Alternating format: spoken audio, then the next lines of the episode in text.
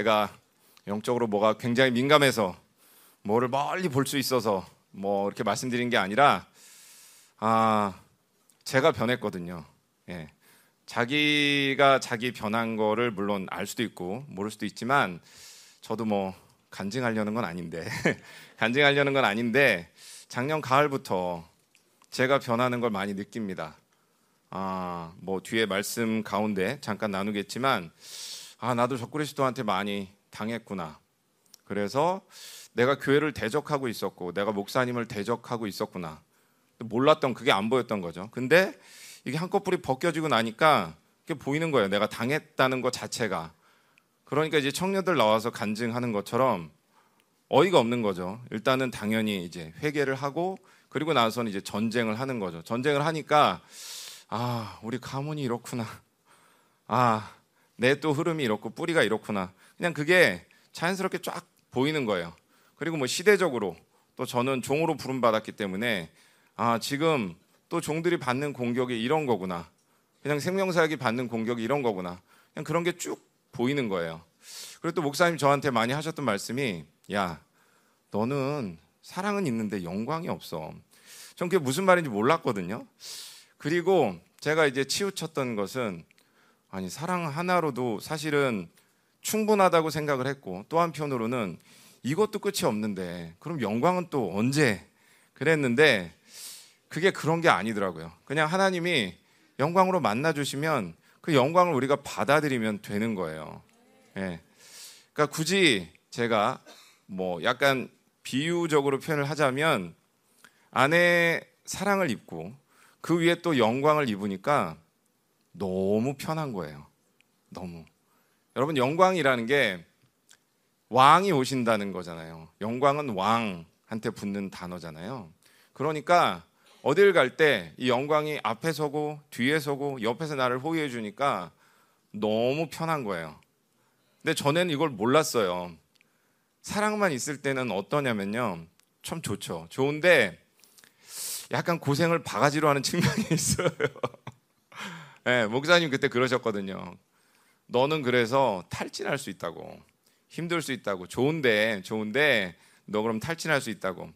그러니까 제가 이 얘기를 왜 나누냐면, 음, 제가 새로운 시대가 왔다고 말씀드렸잖아요. 여러분, 목사가 변하기 얼마나 힘든 줄 아세요? 청년들 하나 뒤집어지는 거하고는 이건 비교도 안 돼요. 예, 제가 이제 다른 목사님들도 만나보니까, 와, 이거, 그러니까 저는 우리 목사님이 그냥 이렇게 성도들을 대상으로 사역하시는 게 아니라 다른 교회 목사님들 대상으로 이렇게 사역을 하시잖아요. 이게 보통 일이 아닌 거예요. 이게 보통 어려운 일이 아닌데 음, 어쨌든 그 목회자 하나가 뒤집어졌다, 변했다라는 거는 분명히 하나님이 하시는 일이 있고 새로운 시즌이 왔다는 거죠. 아, 저는 청년들이 지금 나와서 이렇게 간증하고 이런 걸 보면서 그게 확인이 되는 거예요. 아, 이게 나의 어떤 개인적인 변화가 아니었구나. 하나님이 분명히 우리 교회에 새로운 시즌을 여셨을 뿐만 아니라 이게 또 우리 교회를 넘어서서 생명사역에 또 생명사역을 넘어서서 온 세계 남은 자들에게 주시는 어떤 시대적인 영광이고 시대적인 부르심이구나. 이런 마음을 주시더라고요. 그래서 오늘 이제 갈라디아서를 나눌 텐데요. 갈라디아서 여러분 뭐 갈라디아서 잘 아시 박통일 집사님 너무 잘 아시죠? 갈라디아 예. 제가 뭐 이것저것 준비를 많이 했죠. 했는데 어 오늘은 어떻게 해야 될지 잘 모르겠어요. 뭐 시간에 쫓겨서가 아니고 정말 성령의 일하심을 따라서 꼭 필요한 것들만 나가기를 원합니다. 어, 청년 집회 주제가 음, 섞이지 말아였어요. Do not mix. 예, do not mix. 네, 발음을 잘해야죠. 어, 섞이지 마라였는데 제가 열방교에 있으면서 배운 거 한 가지는 뭐냐면 가짜를 보고 가짜를 꺼내려고 애쓰는 게 아니라 진짜를 보면 가짜는 아주 자연스럽게 분리가 된다는 거예요. 가짜를 뽑아내야지. 아, 가짜는 이런 게 가짜인가? 저런 게 가짜인가? 이렇게 애쓰는 것이 아니라 진짜를 만나고 나면 그냥 가짜는 자연스럽게 분리가 된다는 거예요. 지금 청년들 나와서 간증하는 걸 들어보세요. 다들 하나님 만난 거잖아요. 하나님을 만나고 나니까 막 애써서 저는 이런 게 가짜입니다라는 게 아니라 자기가 불편한 거죠. 그 가짜랑 같이 살기가 불편하니까 아, 이 가짜를 내가 선택했구나 라는 청년들은 회개하는 거고 아, 내가 이 가짜한테 속았구나 라고 당했다고 생각하는 청년들은 전쟁하는 거고 그러니까 이게 억지로 되는 게 아니라 진짜를 만나기만 하면 진짜인 하나님을 만나기만 하면 자연스럽게 일어나는 현상인 거죠.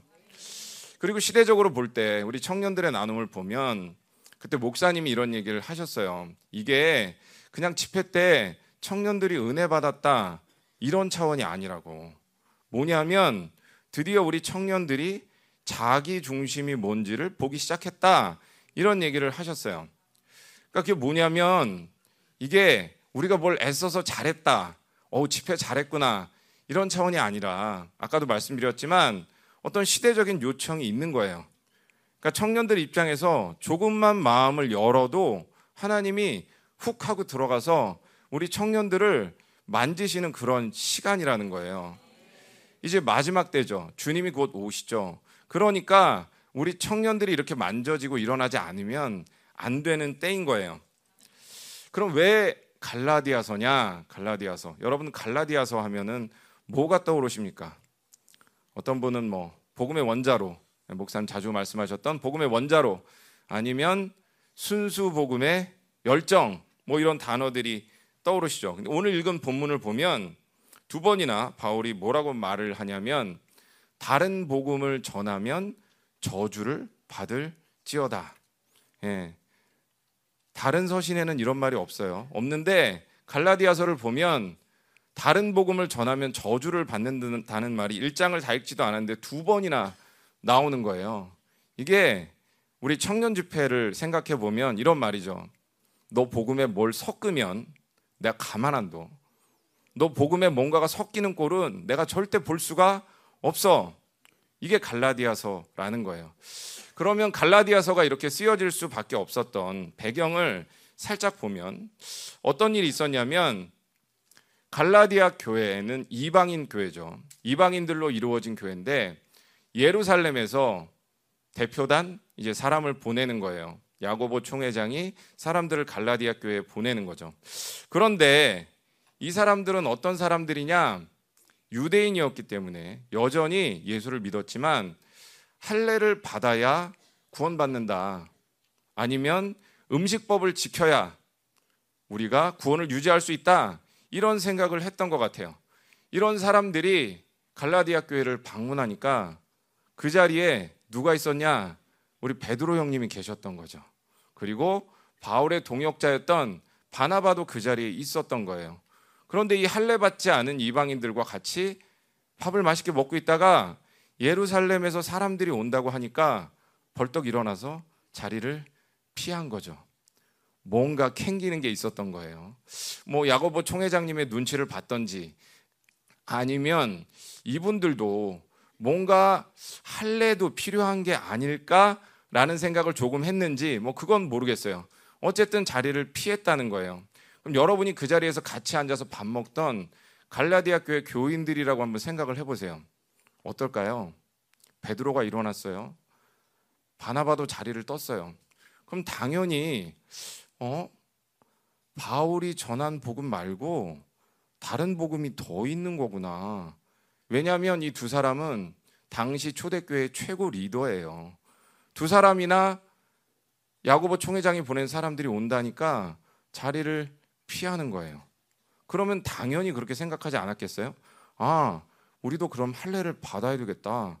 아, 우리도 그러면 음식법을 지켜야겠구나. 이런 생각을 하는 게 당연하지 않겠어요? 그러니까 바울 입장에서는 아, 이게 그냥 갈라디아 교회 문제가 아니다. 이걸 그냥 놔두면 복음의 본질 자체가 훼손될 수 있겠구나. 그리고 베드로한테 대놓고 따지는 거죠. 야, 너 유대인 아니야? 너 유대인인데 지금 네가 유대인 방식으로 살아 안 살아? 너 이방인처럼 살잖아. 그러면서 왜 이 사람들한테 너 할례 받으라고 해? 너 예수 믿는 게 듣고 믿음으로 구원받는 거야? 아니면 율법의 행위로 구원받는 거야? 너 만약에 내가 전한 복음이 진짜면 베드로 너 가짜야.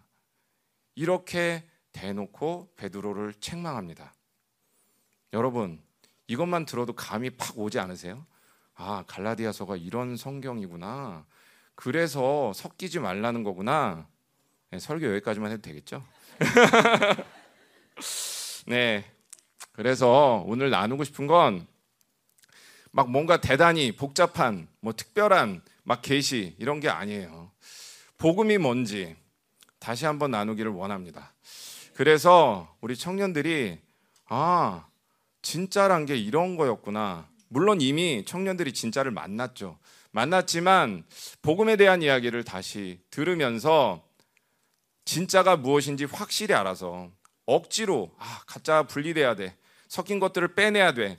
라는 것이 아니라 이 진짜로 인해서 가짜가 자연스럽게 분리되는 역사가 일어나기를 원합니다. 그럼 먼저 복음이 뭘까요? 오늘 4절을 보면 사실 오늘 4절이 설교의 핵심이에요. 거의 이제 4절을만 잘 보면 모든 이야기가 복음에 관한 모든 이야기가 다 나와 있어요.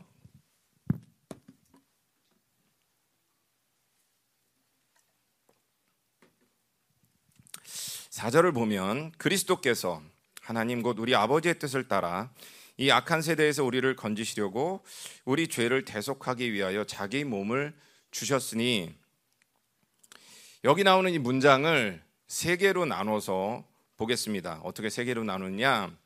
그리스도께서 우리 아버지의 뜻을 따라 자기 몸을 주셨다. 하나.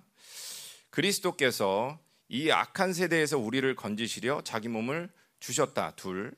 또 그리스도께서 우리 죄를 대속하기 위하여 자기 몸을 주셨다. 그러니까 세 가지인 거예요. 아버지의 뜻 때문에 또 악한 세대에서 우리를 건지시기 위해서 또 우리 죄를 대속하기 위해서 네, 이 세 가지 안에 복음의 핵심이 다 담겨 있습니다. 이걸 하나씩 살펴보도록 하겠습니다. 먼저 어, 그리스도께서 우리의 죄를 위하여 자기를 주셨다. 예, 원문에는 대속이라는 말도 없고 몸이라는 말도 없어요. 그냥 우리 죄를 위하여 자기 자신을 주셨다 이렇게 되어 있습니다. 어, 복음이 뭘까요? 복음 뭐냐면 그리스도께서 우리 죄를 위하여 자기를 주셨다. 방금 제가 읽은 것처럼 죄의 문제가 해결된 사건을 말합니다. 목사님, 아, 그 너무 쉬운 거 아니에요. 예수님께서 우리 죄를 위해서 죽으신 거 나도 다 아는데 왜 그런 얘기를 굳이 설교 시간에 또 하시나요? 그러면 제가 여러분에게 이렇게 도전하겠습니다. 여러분, 십자가를 만나셨습니까? 특별히 우리 청년들 또 우리 엔습의 중고등부, 아동부 친구들.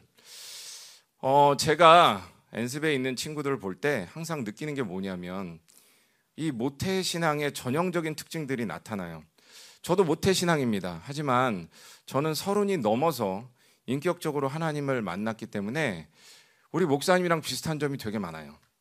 그래서 그렇게 하나님을 인격적으로 만난 이전과 이후의 제 삶이 완전히 다릅니다. 예, 심지어 얼굴도 변했어요. 그래서 저희 집에 놀러 와서 저희 사진을 보는 사람들은 공통적으로 하는 얘기가 뭐냐면 청년들이 상원 쌤 진짜 장가 잘 가셨네요. 예. 왜냐하면 옛날 사진을 보면 제 얼굴이 좀 제가 봐도 이상해요.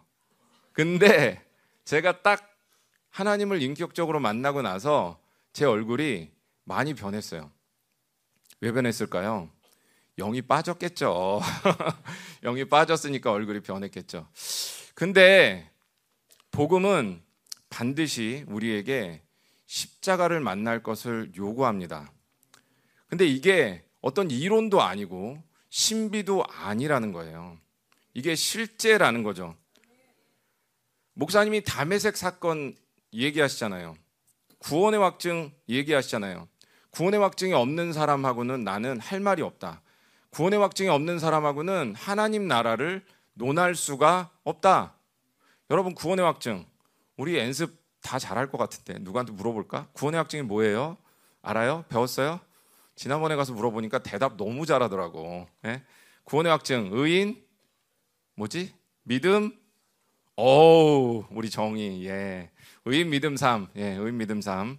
네, 우리 민은경 집사님 얼굴이 환해지셨어요. 네. 맞습니다. 의인 믿음 삶인데 구원의 확증이 시작되는 출발점은 십자가라는 거예요. 십자가를 통과하지 않았는데 구원의 확증이 있을 수가 없다는 거죠. 그러면 제가 우리 청년들에게 또 우리 연습 친구들에게 다시 한번 도전하고 싶은 건 뭐냐면 여러분 십자가를 만났습니까? 예전에 목사님 십자가를 얘기하실 때 십자가는 봐야 된다고 얘기하셨어요. 다른 말씀은 들려줘야 되지만 십자가는 반드시 눈으로 봐야 된다고. 제가 어떤 환상을 얘기하나요? 특별한 경험을 얘기하나요? 다시 한번 말씀드립니다. 이건 신비가 아니에요. 어떤 이론이 아니에요. 구원받은 사람이라면 누구나 십자가를 만나게 돼 있습니다. 갈라디아서 2장 20절을 보면 내가 그리스도와 함께 십자가에 못 박혔나니 그런즉 이제는 내가 사는 것이 아니요 오직 내 안에 그리스도께서 사시는 것이라. 이제 내가 육체 가운데 사는 것은 나를 사랑하사 나를 위하여 자기 자신을 버리신 하나님의 아들을 믿는 믿음 안에서 사는 것이라. 여러분, 담에색 사건, 바울이 담에색에서 만난 게 물론 예수님이죠. 담에색이 거기서 본 건 뭐냐면 예수님의 십자가와 예수님의 부활을 만난 거예요. 그 순간에 이분이 나를 위해 죽은 메시아이고 나를 위해 부활하신 그 메시아구나. 그것을 만난 사건, 그것을 경험한 사건이 담에색 사건입니다. 목사님 계속 얘기하시죠. 여러분 담에색 사건이 있어야 된다고. 담에색 사건이 없는 사람들은 빨리 담에색 사건이 만들어져야 된다고. 물론 이것은 은혜입니다. 하나님이 바울에게 주셨던 전적인 은혜예요. 물론 구원은 은혜입니다. 하지만 내가 지금 십자가를 만났나? 내가 지금 담에색 사건이 있나? 여러분, 그 사건이 분명하게 있었던 사람은 누구나 다 있었다고 말할 수 있어요. 그런데 만약 지금 우리 청년들 또 연습 친구들 뿐만 아니라 우리 장년들 중에서도 만난 것 같기도 하고 안 만난 것 같기도 하고 그러면 안 만난 거예요. 하나님을 만난 사람은 하나님을 경험한 사람은 100% 자신 있게 얘기할 수 있습니다.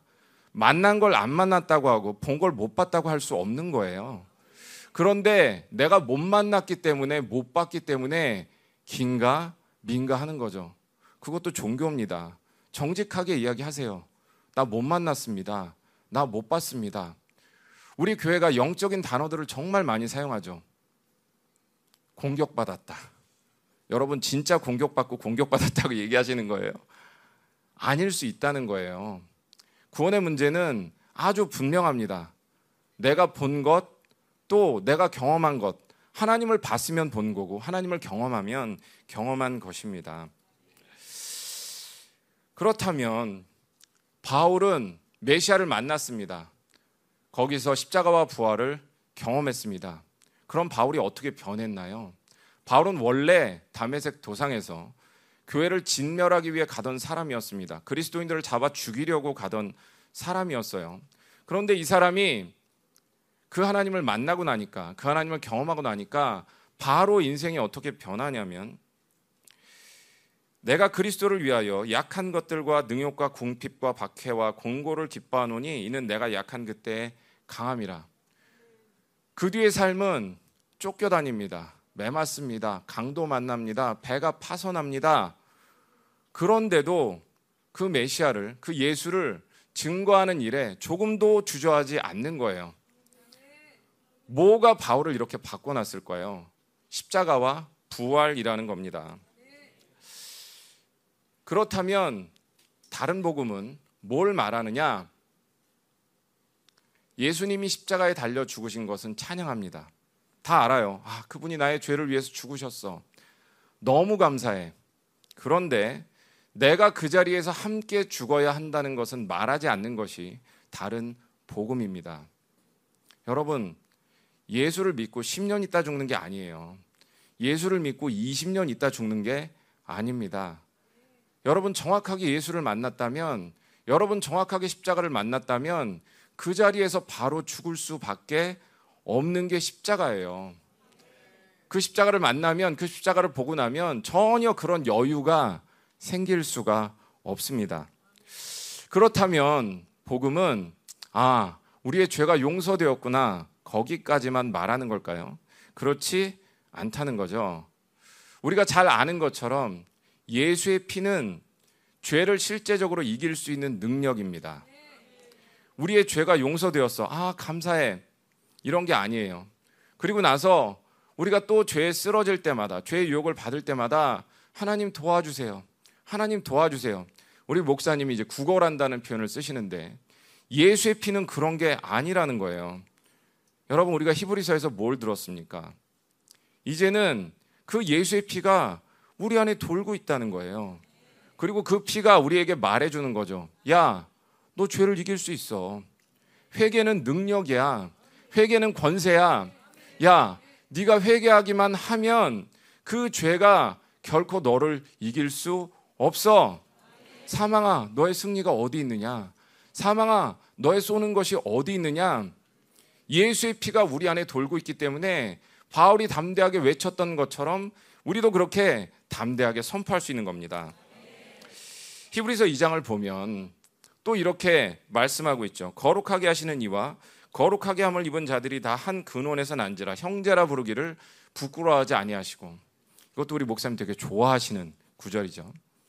근데 여기서 단순히 예수님이 우리가 불쌍하니까 우리를 긍휼히 여겨서 형제라 불러줄게 이런 게 아니라는 거예요.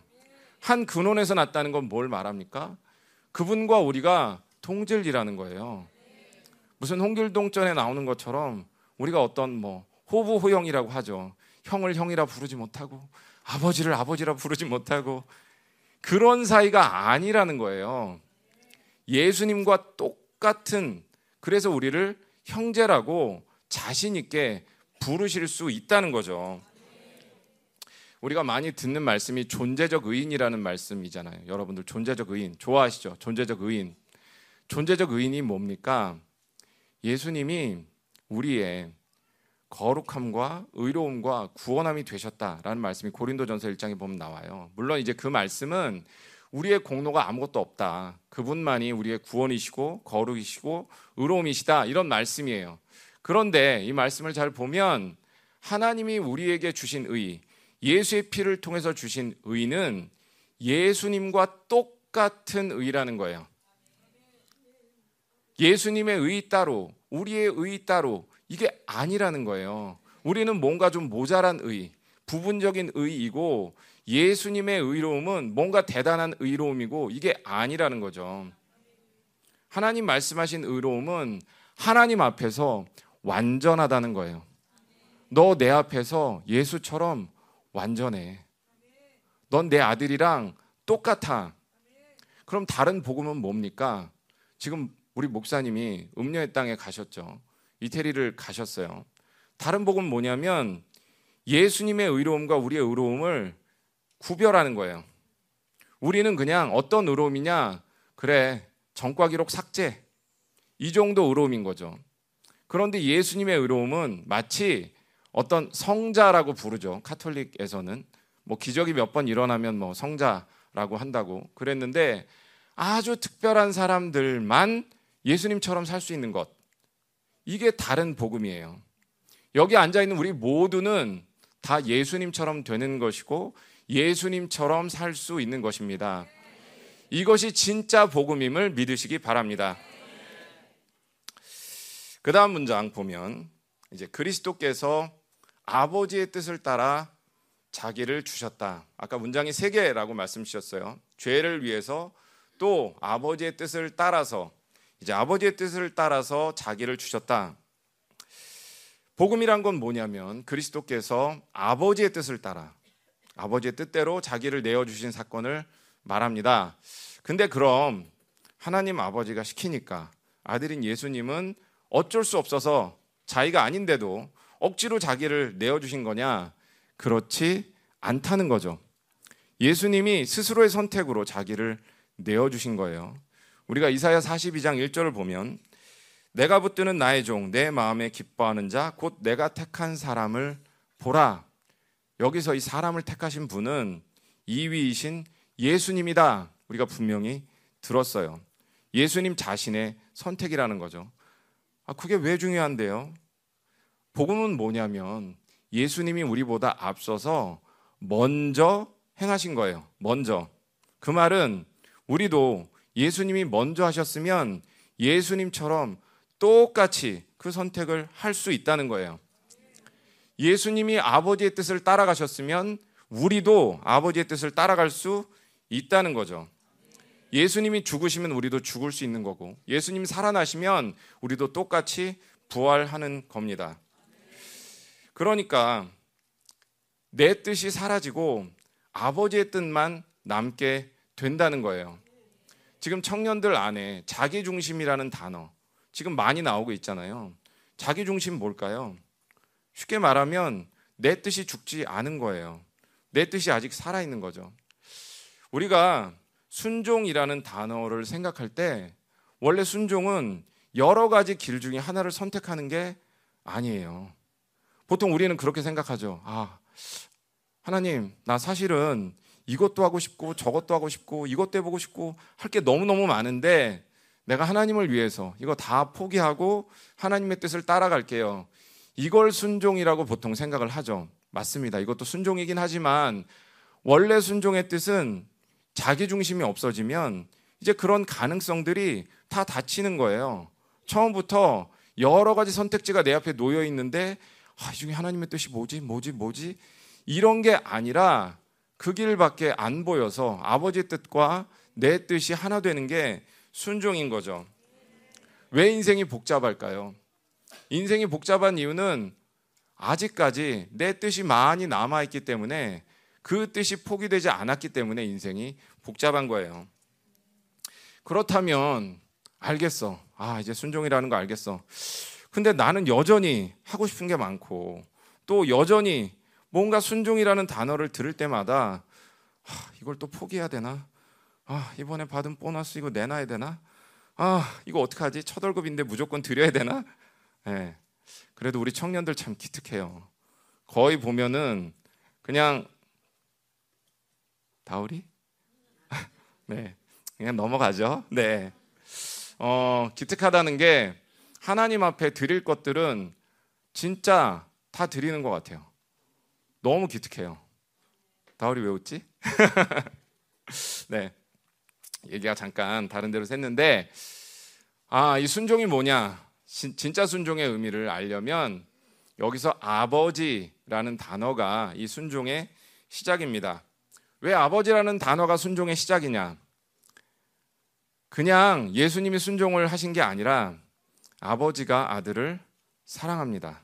그래서 아들이 순종하는 거예요. 그리고 신랑 되신 예수님이 교회를 사랑합니다. 그래서 교회가 예수님께 순종하는 거예요. 그러니까 하나님은 어떻게 보면 우리를 바라보시면서 1년 365일 24시간 우리 하민이를 어떻게 더 사랑해 줄까? 우리 호준이를 어떻게 더 사랑해 줄까? 기우기까지 해야겠죠. 여기는 결혼했으니까. 예, 우리 기우기를 어떻게 더 사랑해 줄까? 1년 365일 24시간 그 생각만 하시는 분인 거예요. 그러니까 그분이 뭐라고 말씀하세요? 내가 너를 내 아들 예수처럼 만들겠다. 거기까지 가는 게 하나님의 사랑, 우리가 잘 알고 있는 예정인 거죠. 아, 제가 청년 여러분들한테 말씀드리고 싶은 건 뭐냐면 이런 분들 있을 거예요. 목사님도 내 상황 돼보세요. 저 같은 인생 살아보세요. 그러면 하나님의 사랑 그렇게 쉽게 얘기할 수 있나? 네, 물론 제가 여러분들 입장 다 이해 못할 수도 있고 여러분들 처지 안으로 들어가 본 게 아니기 때문에 제가 너무 쉽게 말하는 것처럼 들릴 수도 있어요. 그런데 하나님의 사랑은 내 상황, 내 환경, 내 감정에 좌지우지 되는 게 아니라는 거예요. 하나님의 사랑은 복음이 뭐라고 말하고 있느냐, 진리가 뭐라고 말하고 있느냐, 그게 하나님의 사랑인 거예요. 진리는 복음은 상황에 따라 변하지 않습니다. 항상 yes인 거예요. 그분이 날 사랑한다고 말씀하시면 진리가 그렇게 말하고 복음이 그렇게 말하면 항상 그분이 나를 사랑하십니다. 제가 이렇게 믿으라고 말을 했는데도 불구하고 청년들 안에 힘든 마음이 있을 수 있죠. 여전히 목사님 그래도 못 믿겠어요. 그래도 안 믿어지는데요. 저 결혼도 해야 되고요. 저 학교도 가야 되고요. 그리고 우리 삼청년 언니들 같은 경우 아까 여기 우리 삼청년 언니가 대표로 은정이가 나와서 간증할 때 제가 되게 감사했어요. 제가 속으로 아 예배 때 우리 삼청년 언니들도 나와서 좀 간증하면 좋겠다. 예, 우리 삼청년 형님들도 마찬가지입니다. 네, 나오실 분들 나와 주세요. 어떤 돌파가 필요하지 않나 생각했는데 과감하게 예, 이 뭔가 어떤 눈에 보이지 않는 벽을 깨고 틀을 찍고 나와 주셔서 굉장히 감사합니다. 그럼에도 불구하고 여전히 내 마음 가운데 뭔가 야, 난 이제 청년이라고 부르기도 좀 애매한 나이 아니야? 어. 그런데 어떻게 하나님의 사랑을 믿으라는 걸까? 뭐 이런 얘기 할 수 있죠. 그런데 여기서 우리가 한 가지 봐야 될 건 뭐냐면 하나님의 뜻은 딱 한 가지라는 거예요. 한 가지. 아버지의 뜻은 여기서 한 가지라는 거예요. 여러 가지 복잡한 뜻이 있는 게 아니라 왜 그분이 당신의 아들을 내어 주셨을까요? 우리를 예수님처럼 만드는 것, 우리를 그 영광으로 인도하는 것, 그것 한 가지가 유일하신 변하지 않는 아버지의 뜻이라는 거예요. 그게 아버지의 사랑에 불변하는 진리라는 거예요. 그렇구나. 그분이 나를 그 사랑으로 초대하셨구나. 당신의 아들과 똑같이 만들겠다고 하셨구나. 그래서 십자가가 있는 것이고, 그래서 부활이 있는 것이구나. 그래서 예수의 피가 내 안에 흐르고 있구나. 이게 불변의 진리라는 것이죠. 이 뜻 안에서 자신의 모든 문제들을 바라보지 않으면 내 인생만 답이 없어 보여요. 쟤는 하나님 만지시는 것 같고, 쟤는 하나님 풀어주시는 것 같고, 쟤는 하나님 사랑하는 것 같은데, 내 인생만 답이 없어 보인다는 거예요. 근데 그렇지 않죠. 히브리서 12장 2절을 보면, 믿음의 주요, 온전케 하시는 이이신 예수를 바라보자. 그 앞에 있는 기쁨을 위하여 십자가를 참으사 부끄러움을 개의치 아니하시더니 하나님 보좌 우편에 앉으셨느니라. 제가 이 말씀을 왜 읽냐면 여기 보면 예수를 바라보래요. 여러분들 예수를 왜 바라보냐면 그 앞에 믿음이라는 단어가 나오죠. 믿음의 주요 온전케 하시는 이인 예수를 바라보자. 사랑에는 믿음도 필요합니다. 그 사랑을 믿어드리는 게 필요해요. 그런데 우리가 왜 믿을 수 있냐면 제가 아까 복음은 예수님이 먼저 하신 것들을 예수님 먼저 하신 것들을 우리도 할 수 있게 해주는 게 복음이라고 말씀드렸어요. 여기서 믿음의 주요 온전케 하신다는 것은 예수님이 그 믿음을 시작하셨고 또 예수님이 그 믿음을 완성하셨다는 거예요. 근데 어떤 믿음이냐? 아버지 하나님의 사랑에 대한 믿음을 시작하셨고 아버지 하나님의 사랑에 대한 믿음을 완성하셨다는 거예요. 그런데 여기서 중요한 포인트는 뭐냐면 그분이 신으로서 그 믿음을 완성하신 게 아니라는 거죠. 우리 인간 예수 얘기 많이 들었잖아요. 인간 예수. 사르크스 얼마나 많이 들었습니까? 그런데 그분이 똑같은 인간으로서 아버지의 사랑을 끝까지 신뢰했다는 거예요. 여러분, 예수님의 인생은 우리보다 좀 나았을 것 같으세요? 여러분, 예수님의 인생을 한번 생각해 볼까요? 우리 친구들 예수님의 인생 알아요? 예수님의 인생이 어땠는지? 예수님 태어났을 때 헤롯 때문에 죽을 뻔했어요. 그렇죠? 아기 때. 그리고 어려서는 아버지가 일찍 돌아가셔서 아비 없는 자식이라고 놀림받고 컸어요. 그리고 이제 좀 선지자가 되나 있는데 가족들도 안 믿어줘요. 형제들 중에 아무도 형이 선지자라는 거 안 믿었어요. 그리고 나서 제자들 여러분 우리가 지금 베드로, 요한, 야고보 지금 보니까 대단해 보이지. 그냥 동네에서 놀던 애들 몇 명 데리고 예수님 왔다 갔다 하는 거예요. 예, 갈릴리 그 총구석에서. 그리고 나서 이제 예수님 조금 뜨게 됐어요. 능력이 나타나고 표적이 나타나고 하니까 예수님이 좀 뜨는 것 같았어요. 근데 예수님 어떻게 돼요? 십자가에 달려 돌아가세요. 여러분 그게 인생이에요? 어떻게 생각하세요? 자기 인생 아, 여러분들 앞에서 인생 얘기하는 내가 잘못이구나. 죄송해요. 죄송해요. 저쪽을 보고 얘기하면 안 되는 거였네. 네. 여러분 인생하고 한번 비교를 해 보세요. 그분의 인생이 나보다 나은가 별론가? 여러분들 인생, 예, 내 인생 왜 이럴까 생각하시는 분들은 예수님의 이 인생에서 위로받으셔도 괜찮아요. 그런데 예수님의 인생이 이런데도 방금 우리가 읽었던 그 히브리서 말씀처럼 그분은 하나님 아버지의 사랑에 대한 신뢰, 그 믿음을 끝까지 포기하지 않으셨다는 거예요. 어떻게 십자가를 질 수 있어요? 인간이. 어떻게 그 죄의 무게를 감당할 수 있어요? 사람인데. 이유는 딱 하나예요. 하나님 아버지의 사랑을 믿고 가기 때문에 십자가의 길을 갈 수 있는 거예요. 그런데 이 믿음이 실패했나요? 실패하지 않았죠. 죽은 것 같았지만 하나님께서 부활의 생명으로 갚아 주셨어요. 그리고 결국 그 예수님을 당신의 보좌 우편에 앉으시고 모든 만물을 통치하는 권세를 그 아들에게 주셨다는 거죠. 우리도 똑같아요. 우리 안에 여러 가지 고민들이 있을 수 있어요. 아까 말씀드린 것처럼 청년들 안에 내 인생이 왜 이럴까? 내 인생은 왜 이렇게 안 풀어질까? 또 나는 그럼 장가는 갈 수 있을까? 나는 시집은 갈 수 있을까? 이런 고민들 수도 없이 있을 수 있어요. 또 어떤 성도분들은 난 왜 이렇게 몸이 아플까? 나는 왜 이렇게 몸이 약할까? 이게 아버지의 뜻인가? 이런 생각들 할 수 있어요. 하지만 아버지의 뜻은 아주 분명하다는 거예요. 나를 그 영광으로 인도하는 것. 나를 그 아들 예수님처럼 만드는 것. 여러분, 오히려 이게 믿어지면 여러분들 담대하게 기도할 수 있습니다. 그분이 날 사랑하시는구나. 그분이 정말 선하시구나. 이게 믿어질 때 하나님, 나 낫게 해주세요. 하나님, 나 돈이 필요해요. 하나님, 나 저 사람이랑 묶여 있는데 하나님, 나 저 사람이랑 풀려야 돼요. 담대하게 기도할 수 있는 거예요. 그런데 이 사랑을 믿지 못할 때, 여기서 불신이 올 때 내 기도가 담대하지 못하고 마치 우리가 하나님을 아까 나눴잖아요. 이해해 드리는 것처럼 제가 이해해 드릴게요. 그러니까 이 기도는 하지 않을게요. 이게 뭡니까? 이게 종교라는 거예요. 종교. 그러면 이 사랑을 왜곡시키는 다른 복음 뭘까요? 갈라디아에서 말하는 다른 복음은 바로 율법의 영입니다. 지금 우리가 할례를 말하지는 않죠. 그러니까 율법의 영이에요. 마치 노력을 해야 열심히 살아야 이 하나님의 사랑을 누릴 수 있는 것처럼 우리를 속이는 겁니다. 예를 들면 너 교회에서 순종해야 인정받는다. 너 교회에서 시키는 일 잘해야 목사님한테 인정받아. 이런 말들. 여러분 잘 생각해 보세요. 여기 세상이라는 단어가 빠져 있으니까 누군가가 너 세상에서 성공하려면 호준아 너 돈 많이 벌어야 돼. 너 그 세무사 꼭 붙어야 돼.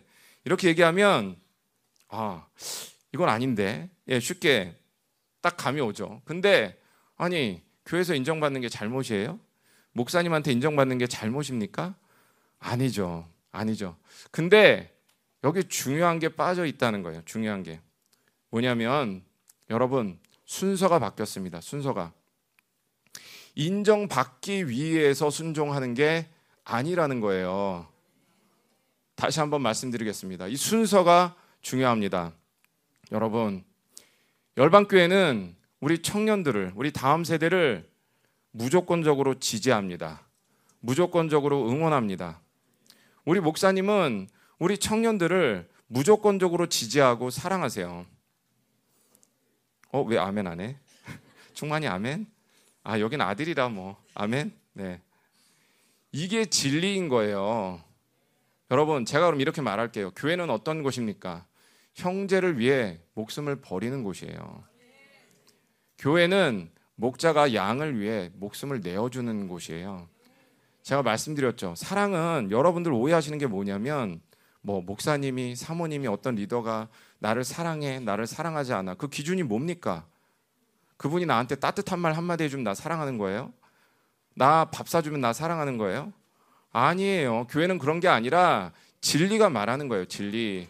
교회 목자라면 양들을 위해 목숨을 내어주는 게 목자고 우리 목사님은 그렇게 사시는 목자예요. 여러분 그걸 믿으셔야지 여러분 상황, 환경, 감정 이런 것들에 휘둘리면 안 된다는 거예요. 제가 순서가 중요하다고 말씀드렸죠. 여러분 교회는 여러분들을 무조건 지지합니다. 그리고 또 우리의 리더들은 여러분들을 무조건 사랑하세요. 그래서 여러분들이 순종할 수 있는 겁니다. 혹시라도 지금까지 여러분들이 이 사랑을 온전히 받아서 누리지 못했다면 예, 제가 오늘 설교자로서 여러분들에게 너무 미안합니다. 죄송합니다. 용서를 구합니다. 하지만 이 교회는 분명 하나님이 선택하신 교회예요. 마지막 때 하나님의 특별한 목적을 위해서 세우신 영광스러운 교회입니다. 이 사랑을 받아서 누리세요. 여러분 다시 한번 말씀드립니다. 사랑과 순종의 순서를 바꾸면 율법이 섞입니다. 진리가 망가지는 거예요. 여러분 제가 다음 세대에게 부탁드리고 싶은 건 뭐냐면 교회 안에 이 사랑의 대로를 여러분들의 사랑으로 활짝 넓게 넓게 이 대로를 만들어 주시기를 부탁드립니다. 여러분들이 서로 사랑하면 이 교회 누구나 다 사랑받을 수 있습니다. 거기서 끝나는 게 아니라 그 사랑을 경험한 사람은 예수를 위해 하나님의 나라를 위해 자신의 목숨을 포기하는 것이 하나도 아깝지 않게 됩니다. 이제 마지막 문장 볼 텐데요. 그리스도께서 이 악한 세대에서 우리를 건지시려고 자기를 주셨다. 문장이 세 개인데 이제 마지막 문장입니다. 그리스도께서 이 악한 세대에서 우리를 건지시려고 자기를 주셨다. 여기 보면 네. 악한 세대라는 단어가 나옵니다. 네. 악한 세대라는 단어가 나오는데 이 악한 세대라는 단어를 보면서 아, 이게 본질의 문제구나. 뭐가 본질이냐? 제가 예전에는 이런 생각을 했어요. 세상이 예전에는 그래도 좀 살기 괜찮았는데 사람들이 악해지니까 지금은 세상이 이렇게 엉망이구나. 이런 생각을 했었어요. 근데 말씀을 준비하면서 이 말씀을 딱 보고 나니까 이게 2000년 전에 쓰여진 성경이에요. 2000년 전에. 그때도 악한 세대였다는 거예요. 악한 세대. 여러분들 어떻게 생각하세요? 여러분들 이 세상은 바벨론은 우리가 좀 애쓰고 노력하면 좋아질 수 있는 그런 게 아니라는 거예요. 하나님의 눈으로 볼 때 세상의 본질, 바벨론의 본질은 그냥 악 그 자체예요. 그러니까 우리가 지금 뭘 말합니까? 교회에서. 여러분들 출 바벨론. 역사 속에서 실제로 있었던 사건은 출애굽이고 우리가 영적으로 보면 출 바벨론을 말하고 있죠. 교회가 바벨론으로부터 분리돼야 된다. 스가랴서의 예언이기도 하지만 예언이기도 하지만 복음에서도 똑같이 말하고 있다는 거죠. 악한 세대에서 너희를 건져내기 위해서 내가 나를 너희에게 주었다. 내주었다. 복음에서도 똑같이 말하고 있다는 거예요. 그렇다면 출 바벨론이 뭘까? 악한 세대에서 건진다는 게 뭘까? 예수님이 이 땅에 오셔서 하신 사역, 그분의 말씀을 보면 아, 이게 출 바벨론이구나. 악한 세대에서 건진다는 게 이런 거구나 라는 것을 알 수 있습니다. 뭐냐? 예수님은 이 땅에 성전으로 오셨습니다. 예수님은 이 땅에 왕으로 오셨습니다. 여러분, 출 바벨론의 완성이 뭡니까? 왜 우리가 바벨론에서 나와야 하죠? 바벨론의 완성은 성전이 세워지고 그 성전에 왕이 좌정하셔서 다스리고 통치하는 것이 바벨론의 완성이에요. 출 바벨론의 완성이죠. 그러니까 바벨론에서 빠져나오는 것 자체가 목적이 아니라는 거예요. 궁극적인 목적은 그분만이 왕이 되셔서 온 세상을 다스리고 통치하는 것이 우리가 바벨론에서 빠져나와야 하는 목적이고 이유인 것이에요. 그러면 우리 교회를 한번 생각을 해보죠. 교회가 예수님이 머리 아닙니까? 그분이 왕이시지 않습니까? 그분이 다스리고 통치하는 교회라면 그 교회가 하나님의 교회라면 그 교회가 어디에 있든 구성원이 누구든 중요하지 않다는 거예요. 반드시 그 교회를 통해서 아, 이게 예수님이 세우신 새로운 나라구나. 이게 보여질 수밖에 없다는 거죠. 그러니까 출 바벨론은 우리가 애써서 무슨 막 오지를 찾아가고 산속을 찾아가고 이런 게 아닌 거예요. 예수님이 이 땅에 오셨을 때 보여주신 그 하나님의 나라가 교회를 통해서 똑같이 보여지면 그게 출 바벨론인 거예요.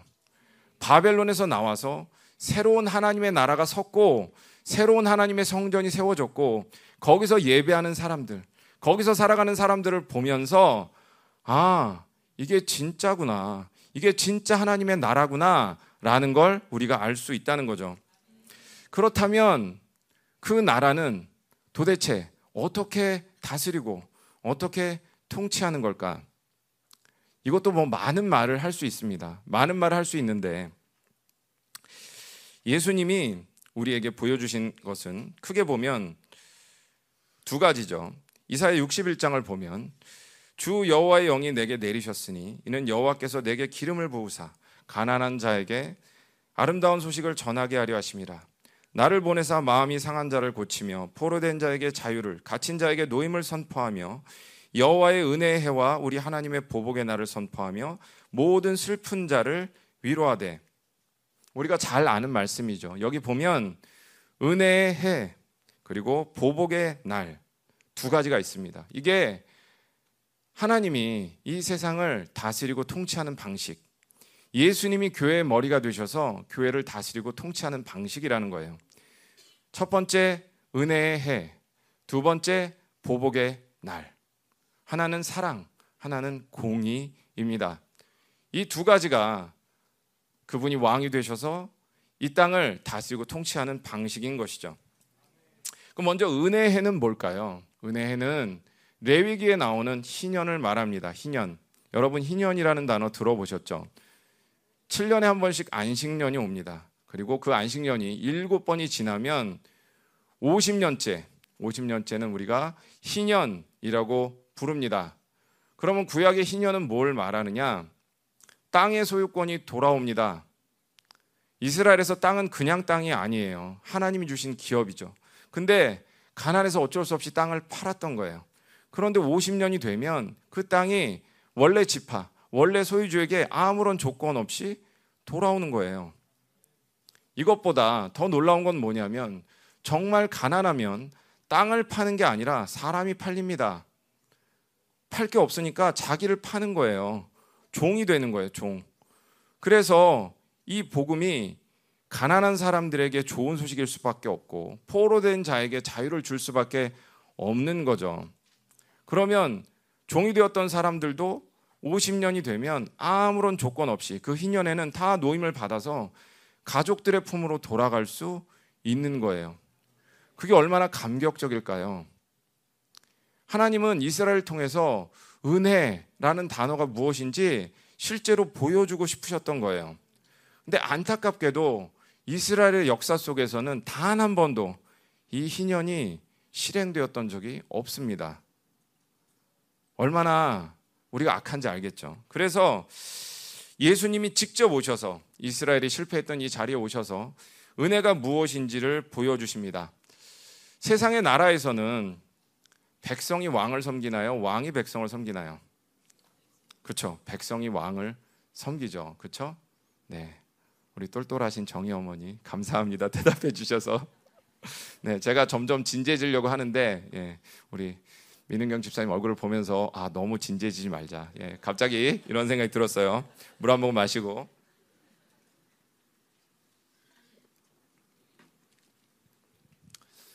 하나님의 나라는 이 세상의 나라와는 완전히 반대라는 거예요. 반대. 세상의 나라에서는 가난한 사람, 힘없는 사람이 부자인 사람, 권력을 가진 사람들을 섬깁니다. 그런데 하나님의 나라에서는 가장 높은 왕이 가장 낮은 백성을 아무 대가 없이 섬긴다는 거예요. 마태복음 20장 26절을 보면 뭐라고 말씀하냐면 너희 중에 누구든지 크고자 하는 자는 너희를 섬기는 자가 되고 너희 중에 누구든지 으뜸이 되고자 하는 자는 너희의 종이 되어야 하리라. 인자가 온 것은 섬김을 받으려 함이 아니라 도리어 섬기려 하고 자기 목숨을 많은 사람의 대속물로 주려 함이라. 정말 이상한 나라이지 않습니까? 이상하죠. 예. 어떻게 왕이 백성을 이렇게 섬깁니까?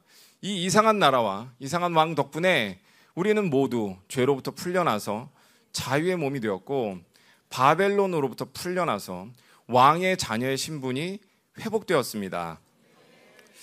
교회는 이런 은혜의 통치를 보여주는 곳이라는 거죠. 그럼 우리 열방교회는 어떻습니까? 열방교회 이런 하나님의 은혜의 은혜의 통치가 나타나고 있습니까? 우리가 생명사역을 왜 할까요? 우리가 왜 다른 교회, 다른 목회자들을 섬길까요? 그것도 멀리 해외까지 가서 왜냐하면 우리는 이런 왕 바로 예수님의 통치를 받는 교회이기 때문입니다. 그분이 우리를 다스리고 우리 교회를 다스리고 통치하시기 때문에 그분이 은혜의 방식으로 다스리시는 그 통치가 세계 열방 가운데 열방 교회를 통해 드러나는 거예요. 목사님이 자주 얘기하셨죠. 생명사에게 갖다 쏟아부은 돈이 몇백억이라고. 여러분, 왜 우리가 그 돈을 아낌없이 쓸 수 있습니까? 은혜는 돈 주고 살 수 있는 게 아니기 때문이에요. 그래서 목사님이 또 열방교회가 계속해서 다른 생명사역 교회들을 섬기고 선교지를 섬기고 남은 자의 교회들을 세우고 이 사역에 계속해서 은혜를 흘려보내고 계신 줄을 믿으시기 바랍니다. 우리가 입장을 한번 바꿔서 생각을 해보면 이 은혜가 뭔지 우리가 지금 해외에 이 교회와 사역자들을 섬긴다는 게 뭔지 탁 와서 이렇게 감이 오실 거예요. 얼마 전에 우리 온두라스 친구들 왔다 갔죠. 새 청년들. 이번에 한국에 온 게 뭐 세 번째라고 그러더라고요. 제가 아마 없을 때도 왔었나 봐요. 그러면 입장을 딱 바꿔보세요. 내가 온두라스의 어떤 시골에 살고 있어요. 우리 아빠는 돌아가셨어요. 엄마랑 그냥 형제가 몇 명이 그 교회를 지키고 있는 거예요. 그런데 지구 반대편에 있는 어떤 교회에서 나를 초청해서 먹여주고 재워주고 롯데월드 가서 놀아주고 집회 열어주고 여러분 이게 가능하다고 생각하세요? 입장을 바꿔놓고 생각을 한번 해보세요. 확률적으로 생각하면 이런 건 평생에 한 번도 올 수 있는 선물이 아니에요. 이건 그냥 은혜입니다. 하나님의 은혜입니다. 다음으로 이제 보복의 날을 봐야죠. 은혜에만 있는 게 아니라 반드시 하나님의 통치, 예수님의 통치는 보복의 날이 있습니다. 악을 심판하는 것이죠.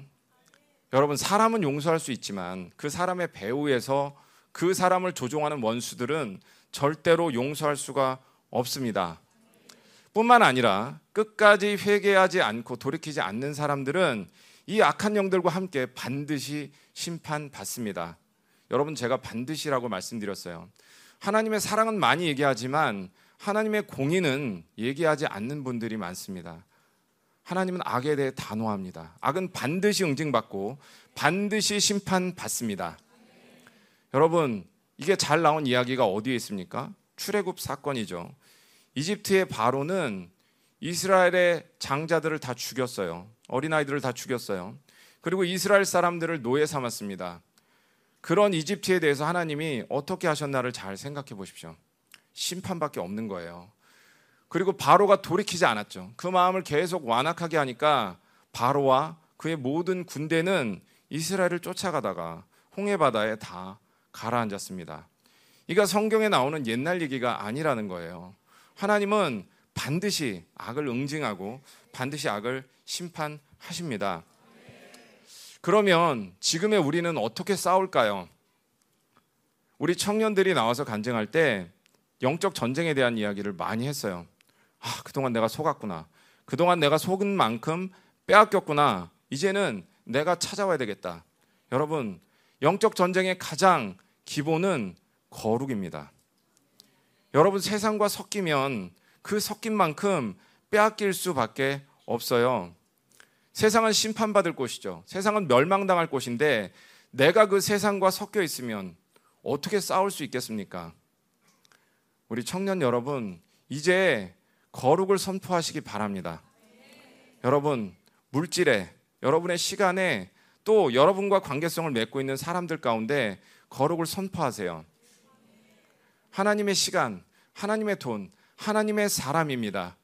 그럴 때만이 여러분이 돈에 대해서, 시간에 대해서, 사람에 대해서 반드시 승리할 줄로 믿습니다.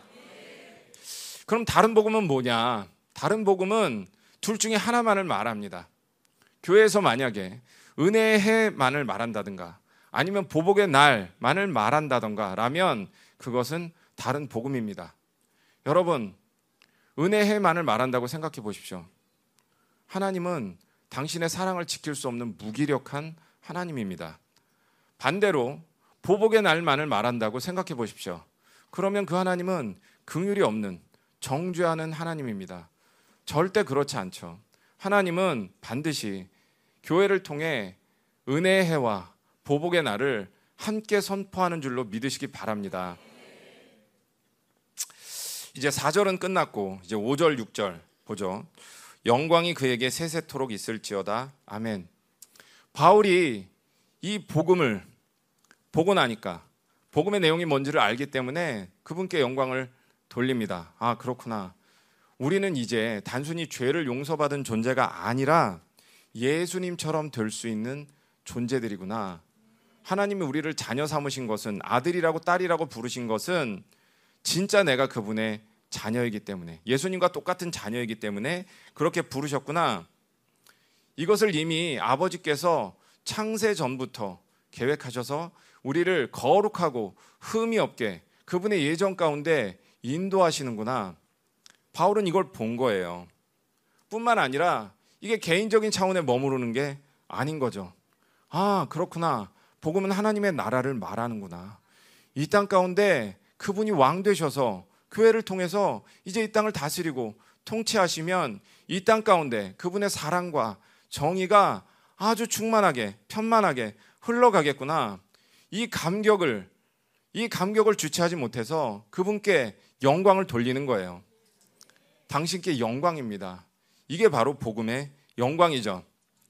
그런데 6절을 보니까 바울은 영광을 받는데 그리스도의 은혜로 너희를 부르신 이를 이같이 속히 떠나 다른 복음을 따르는 것을 내가 이상하게 여기노라.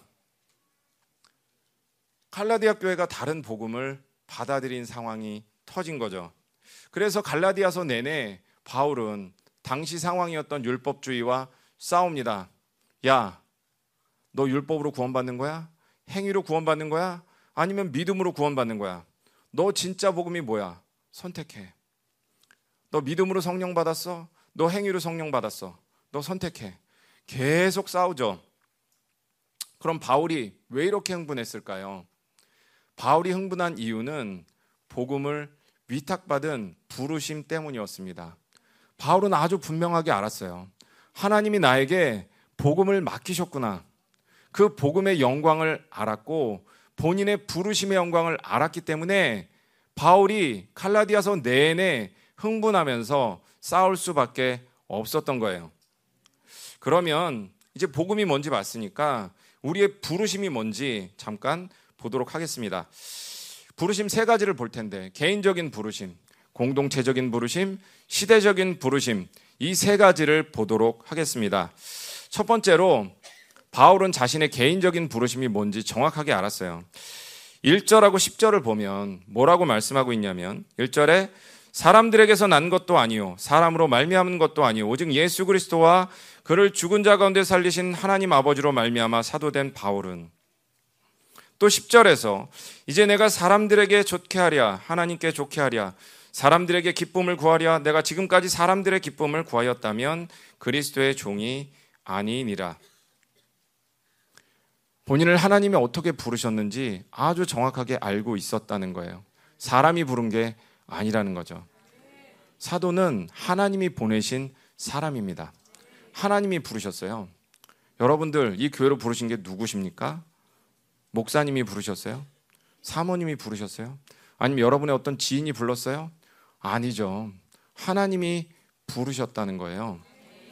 여러분, 근데 이게 되게 쉬운 것 같죠? 쉬운 것 같은데 쉽지 않다는 거예요. 여러분이 바울이라고 생각을 하고 그 상황 속으로 한번 들어가 보세요. 제가 처음에 시작할 때 말씀드렸던 바로 그 상황. 이제 예루살렘이 총회장이 있고 거기서 사람들이 오는 거죠. 그런데 거기서 이제 베드로와 그리고 우리 바나바가 그 자리를 떠나는 사건이 발생해서 대놓고 면박했다고 말씀드렸잖아요. 근데 베드로가 어떤 사람이죠? 예수님의 수제자예요. 첫 번째 제자. 그리고 바나바는 어떤 사람입니까? 사람들이 모두 바울을 두려워해서 찾지 않을 때 바울을 찾아가서 바울을 데리고 사도들에게 소개시켜 줬던 사람이에요. 그리고 안디옥 교회를 같이 세웠던 또 전도 여행을 같이 했던 동역자라고요. 여러분들 열방 교회 내 그런 사람이 계시죠? 여러분들 다 있을 거예요. 근데 그런 사람들이 이제 교회에서 다른 복음을 전할 때 여러분들 어떻게 하시겠습니까? 만약에 이게 인간적인 권위나 베드로가 예수님의 첫 번째 제자니까 그리고 바나바 같은 경우는 사실 얼마나 감사한 마음이 많겠어요. 그 동역자에 대해서 그런 인간적인 감사함들을 생각할 때 이게 그냥 성경을 읽을 때 아니 뭐 그럴 수 있는 거 아니야? 그게 아니라는 거죠. 그러면 바울은 왜 그게 가능했을까? 부르심의 영광을 받기 때문에 이게 가능했다는 거예요. 우리도 그 부르심의 영광을 봐야 됩니다. 여러분, 부르심의 영광을 보면 만약에 베드로도 부르심의 영광을 본 사람이에요. 바나바도 부르심의 영광을 본 사람이에요. 그러면 여기서 바울이 이렇게 면박했을 때 베드로나 바나바와 바울 사이가 문제가 생겼을까요? 그렇지 않죠. 아, 내가 실수했구나. 그리고 미안하다고 하고 돌이키면 그만인 거예요.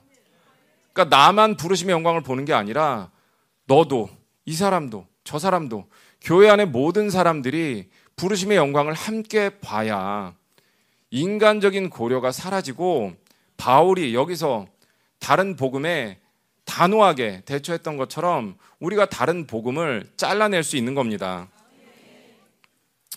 다음은 이제 공동체적 시대적 부르심을 볼 텐데요.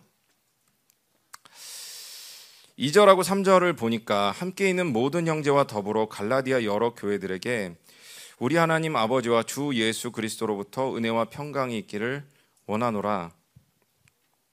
여기 보면 모든 형제와 더불어 모든 형제와 더불어 이런 단어가 나오죠. 바울이 다른 교회에 편지할 때 보면요. 꼭 어떻게 하냐면 누구와 함께 이 편지를 보낸다. 자기의 동역자들의 이름을 써요. 여기서 이제 함께 있는 모든 형제와 더불어. 예를 들면 우리 목사님이 이제 코스타리카 교회 편지를 쓰시는 거죠. 편지를 쓰실 때 나 김민호 목사는 열방교회 박통일 집사와 함께 이 편지를 보냅니다. 네. 이런 식으로 편지를 보내는 거예요. 그런데 이 신약의 사도행전이나 아니면 이 서신서들을 보면 이런 동역자들의 이름이 무려 거의 한 80개 가까이 나옵니다. 이게 우리 공동체의 부르심을 말해주는 거죠. 여러분, 우리 교회 부르심에 대해서 많이 들으셨죠? 난 열방교회로 부르심 받았다. 그런데 이 열방교회 부르심이 점점 커지고 있습니다. 여러분들 그거 느껴지세요? 지금 다음 세대가 나와서 간증할 때 다른 생명사역 교회 청년들도 앞에 나와서 지금 주일 예배는 아니지만 많이 나누고 돌파하고 기도 제목을 나눴습니다. 지금 시대적인 부르심은 우리가 단순히 열방교회 한 교회로 부르심을 받았다. 이렇게 이야기하는 것이 아니라 남은 자의 공동체로 부르심을 받았다. 마지막 때 두 증인의 교회 연합으로 부르심을 받았다. 지금 이렇게 우리에게 도전하고 있어요. 바울의 시대에 하나님이 일하셨던 방식도 똑같습니다. 바울이라는 사도 한 명이 지중해 연안에 수많은 교회들을 세웠어요. 근데 그 당시에는 그 사람들은 우리처럼 집회 같은 걸 할 수도 없었겠죠. 그리고 무슨 전화가 있어서 이메일이 있어서 서로 연락을 주고받은 것도 아니었을 거예요. 그럼 중요한 게 뭘까요? 진리입니다. 진리. 복음이에요. 이 하나의 진리 위에서, 하나의 복음 위에서 하나의 성령님이 운행하셨기 때문에 초대교회는 그렇게 강력할 수 있었고 초대교회는 그 시대에 하나님의 나라를 마음껏 드러낼 수 있었던 거예요. 지금도 마찬가지죠. 우리가 생명사역을 통해서 또 선교지에 있는 남은 자의 교회들에게 진리를 강조하는 이유가 무엇입니까? 단순히 생명사역이 주님 오실 날이 가까워 왔으니까 교회의 숫자를 늘려서 많은 교회가 모여서 잘 준비해보자. 이런 게 아니라는 거예요. 생명사역은 반드시 진리 공동체여야만 합니다. 그러니까 크게 보면 하나님의 교회가 있고 우리 교회가 심장이면 어떤 교회는 팔이 될 수 있고 어떤 교회는 다리가 될 수 있어서 이 교회들이 모여서 예수 그리스도의 몸을 이루는 거예요. 그러니까 지금 우리에게 주시는 이제 열방교회의 부르심은 이 시대적인 부르심 때문에 점점 커지고 자라고 확장되고 있습니다. 예전에 로마 시대 모든 사람들이 황제를 주라고 고백하고 황제를 신이라고 고백할 때 오직 참 교회만이 기독교인들만이 예수님 당신만이 왕이십니다. 라고 고백할 수 있었죠. 그 이유가 무엇일까요? 그분들 안에 진짜 복음이 있었기 때문입니다. 그분들 안에 다른 복음이 있었다면 갈라디아 교회처럼 다른 복음이 들어와서 타협했다면 우리는 기독교 아닌데요. 우리는 유대교인데요. 이런 식으로 피해갈 수 있었을 거예요. 그런데 진짜 복음을 만난 사람, 진짜 복음을 믿은 사람들은 절대 그럴 수가 없었다는 거죠. 이게 우리의 부르심인 줄로 믿으시기 바랍니다. 네, 우리 여기까지고 기도할게요. 기도하는데 제가 한 가지 더 마지막으로 나누고 싶은 게 있습니다. 뭐냐면 이 부르심과 관련해서 좀 나누고 음